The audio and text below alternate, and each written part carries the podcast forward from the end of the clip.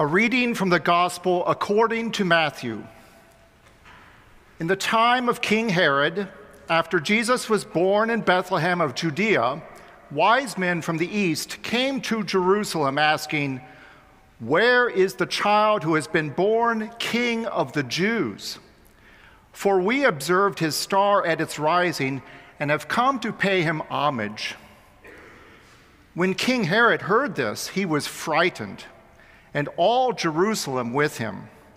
And calling together all the chief priests and scribes of the people, he inquired of them where the Messiah was to be born. They told him, In Bethlehem of Judea, for so it has been written by the prophet. And you, Bethlehem, in the land of Judah, are by no means least among the rulers of Judah for from you shall come a ruler who is to shepherd my people, Israel. Then Herod secretly called for the wise men and learned from them the exact time when the star had appeared. Then he sent to them in Bethlehem, saying, Go and search diligently for the child, and when you have found him, bring me word, so I may also pay him homage. When they had heard the king, they set out. And there ahead of them went the star that they had seen at its rising until it stopped over the place where the child was.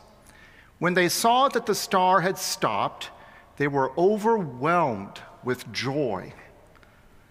On entering the house, they saw the child with Mary, his mother, and they knelt down and paid him homage. Then, opening their treasure chest, they offered him gifts of gold, frankincense, and myrrh. And having been warned in a dream not to return to Herod, they left for their own country by another road. The grass withers and the flower fades, but the word of our Lord shall stand forever. I am honored to preach this morning, and I am so thankful to Lucy Forster Smith for this invitation. I would be glad to return the honor and have Lucy play the organ any Sunday. but alas, she is retiring next week. Arise, shine, shouts the prophet Isaiah in our first reading this morning. Arise, shine, for your light has come. For a lucky few, they can arise and shine in an instant, like the blink of an eye. Maestro, the movie about Leonard Bernstein, portrays the day his career was launched like a rocket it was Sunday, November 14th, 1943, and Bernstein got a call in the morning telling him that the famous conductor Bruno Walter had the flu and was unable to conduct the New York Philharmonic that afternoon at Carnegie Hall. Bernstein had only a few hours to prepare for the concert, but arise and shine he did, and his career was launched that day. In a speech at my graduation from Juilliard, the actor Patrick Stewart, better known to many as Captain Jean Luc Picard, shared a story about a friend of his who was in a Shakespearean play. His friend knew that a critic would be in the audience on a certain night and that with one positive review, his career would take off. So the actor practiced his best line over and over to make the most impact possible. God's will, my liege, would you and I alone, without more help, could fight this royal battle. God's will, my liege, would you and I alone, without more help, could fight this royal battle. In the play, he was supposed to run on stage and deliver this line. But when the big moment arrived, the actor ran on stage and his mind went totally blank. After a painfully long pause, all he could say was, They're coming! The critic loved the spontaneity and modern interpretation and gave the actor a great review that launched his career. Arise and shine, he did. In about 580 BC, when the prophet Isaiah wrote the words, Arise, shine, for your light has come, it was to the Jewish people that had been in exile for a couple generations and had just returned to a ransacked and demolished Jerusalem. For them, the words, Arise, shine, for your light has come, must have seemed like the height of sarcasm. Their beloved city was gone, and they were experiencing utter despair and loss. For them, the idea of arising and shining would have been a very distant goal, not one lucky moment. For some people, arise and shine can mean the work of a lifetime. When I was invited to preach on this day, I was thrilled knowing that it would be Epiphany Sunday, a day that has always had deep meaning for me. I've served you for 28 years as organist and director of music, but rarely had a chance to say much about my own epiphany. I was almost 12 years old, growing up in my hometown of Xenia, Ohio, a town of about 15,000 and a quaint 19th century downtown. The day was April 3rd, 1974, and I was watching television in our living room after school. The phone rang at about 4:40, and it was my dad calling from work to say he could see a huge tornado on the ground and approaching our house. My mother, sister, and I ran into the basement and began saying the Lord's Prayer Our Father, who art in heaven. But all we could hear was the sound of the tornado passing over our house like a freight train in a tunnel. For thine is the kingdom and the power and the glory forever. Amen. And just as we finished the prayer, the tornado was gone. We came upstairs into a world transformed, a world which looked much like what those Jewish exiles would have seen. Xenia was demolished. The tornado ripped a path five miles long and one mile wide through the heart of town. Nothing was left in the path of this massive tornado. Our house was still standing, but houses just a short block away were gone. We came up from the basement and realized that we had no windows left in our house. The walls were embedded with nails and boards. Debris was thrown around our home by the 300 mile an hour winds of the tornado. The shingles on our roof were gone, and one side of the house was badly damaged. Huge, century old trees were pulled out of the ground, revealing their twisted roots and leaving deep pits in their place. And most frightening of all were the electric wires yanked down from their poles and now dancing in the streets like giant snakes. It was a scene of indescribable destruction. The world I knew was wiped away in an instant. The piano I had been playing since I was seven was still sitting in the corner of our living room, and I sat down and played the minuet in G minor by Bach.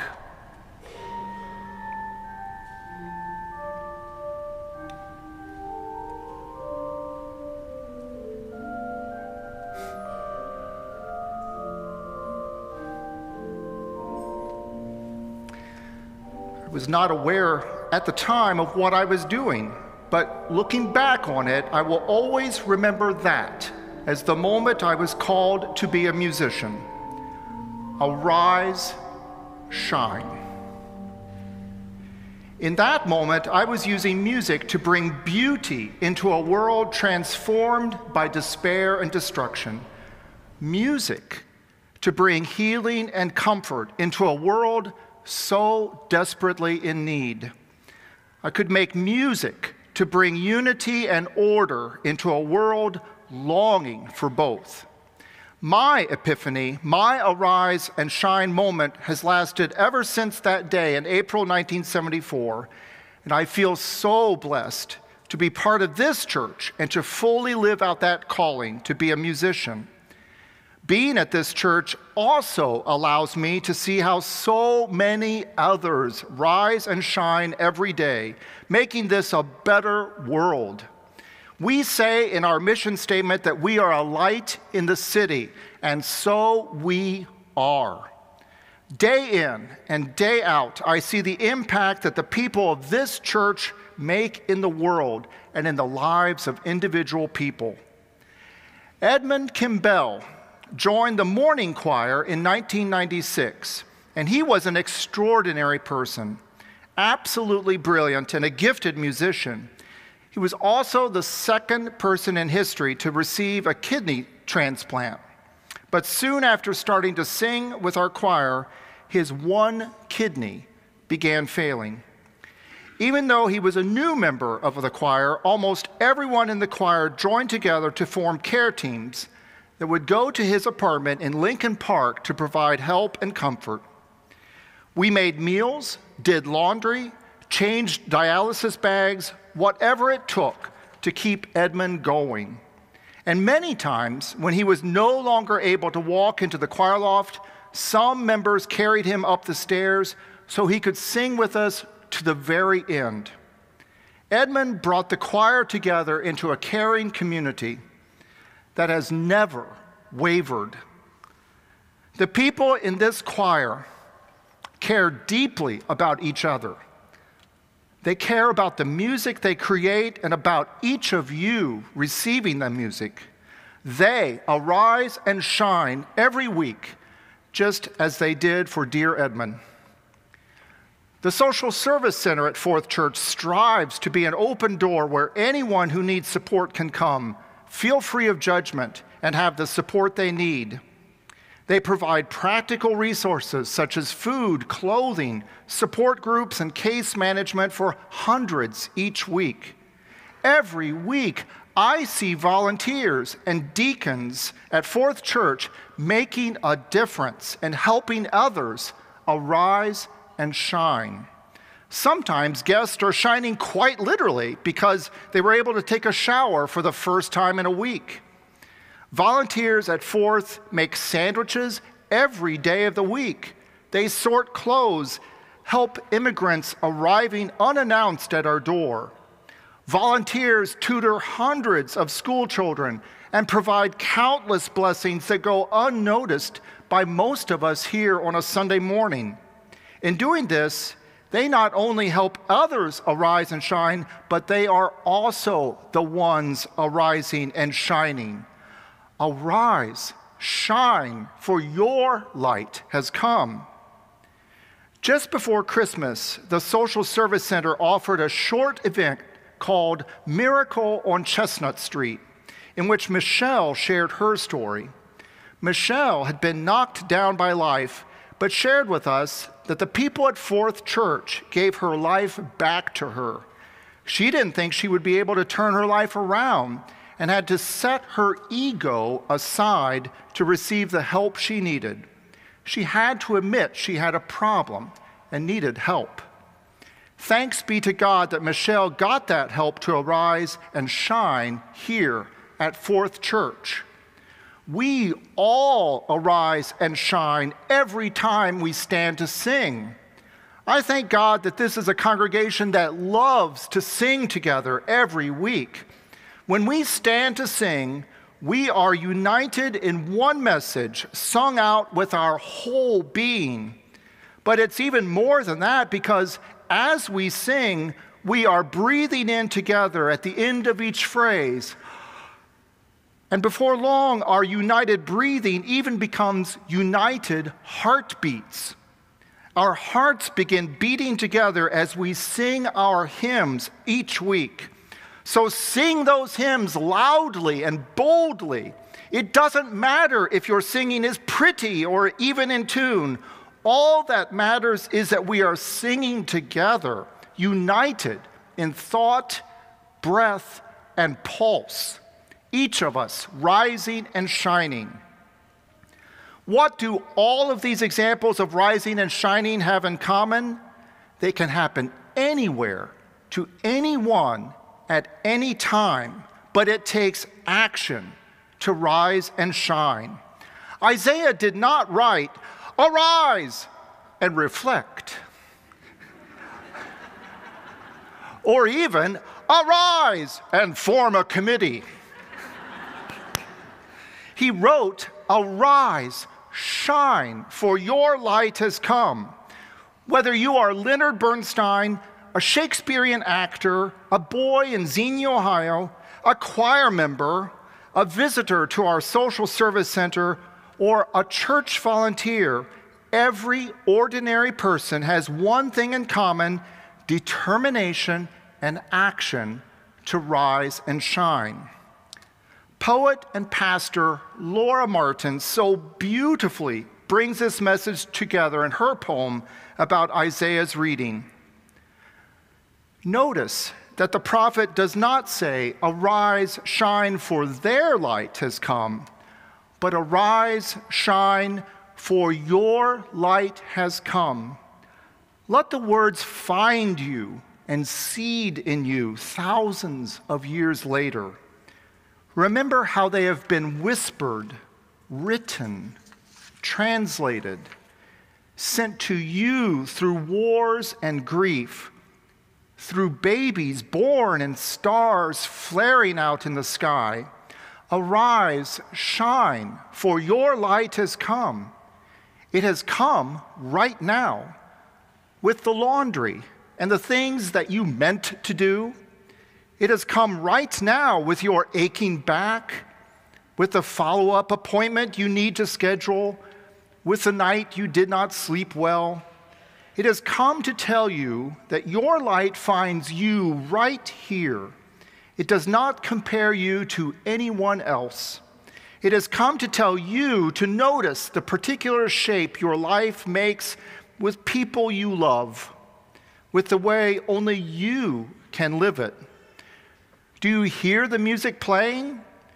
Your light tells you to stop telling someone else's story, to simply get up where you are in the midst of all this and shine like you already are. In Matthew's gospel, we hear that the three wise men entered the house and saw the child with Mary, his mother. But for them to enter the house, Mary had to get up from where she was and act in that moment to open the door for them. Arise and shine.